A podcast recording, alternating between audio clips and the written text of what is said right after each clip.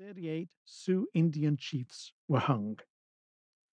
It had a big effect on me, and I resolved to work for peace. My father led us regularly in prayer.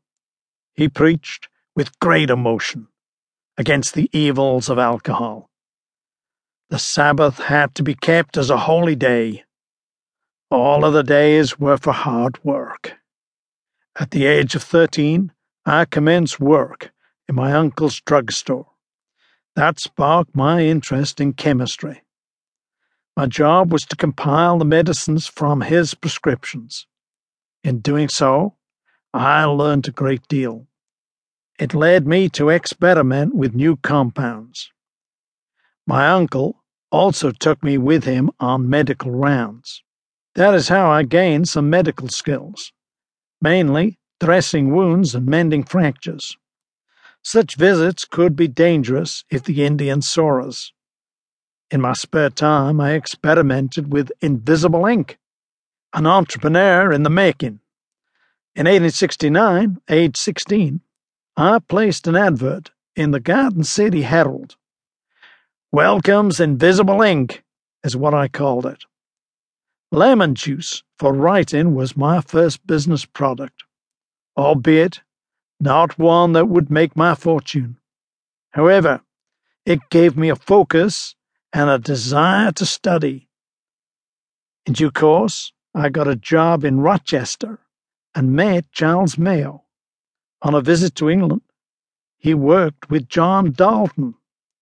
He was a celebrated chemist, meteorologist, and physicist. Dalton's great research enabled him to establish atomic weights for drugs. Mayo explained the system as it helped measure drug dosage. My success in later life I owe to Dr. William Worrall Mayo. He also helped me train as a chemist in Chicago and Philadelphia.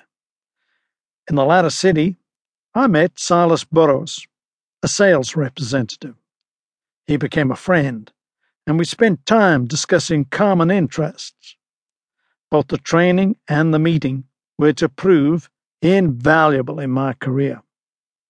On graduation, I worked in New York for two chemical companies. One day, I was called to the manager's office. We're organizing a research expedition to find new herbs, he said. Where to? I asked. Soon, he had persuaded me to go to Ecuador. The aim was to find out how the Indians used herbs and chemicals.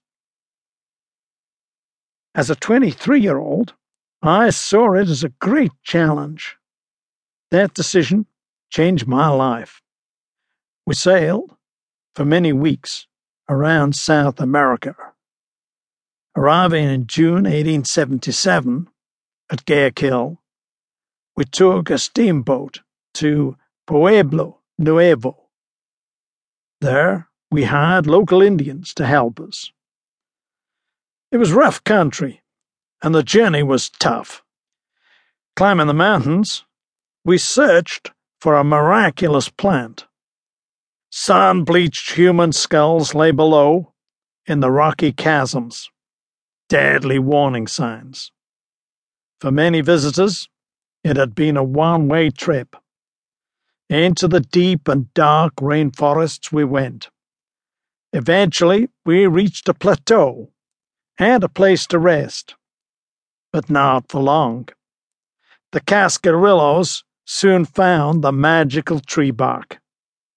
It came from the cinchona shrub, and they were soon cut down. Loading up the men and mules, we set forth down the mountains, clinging to the edge of the crumbling paths to avoid death in the ravines. Even more precarious, with the heavy weights being carried. The precious bark could be used to produce quinine. That was the main way in which we could treat malaria. It was a nerve wracking journey through the wilderness to Guayaquil. From that port,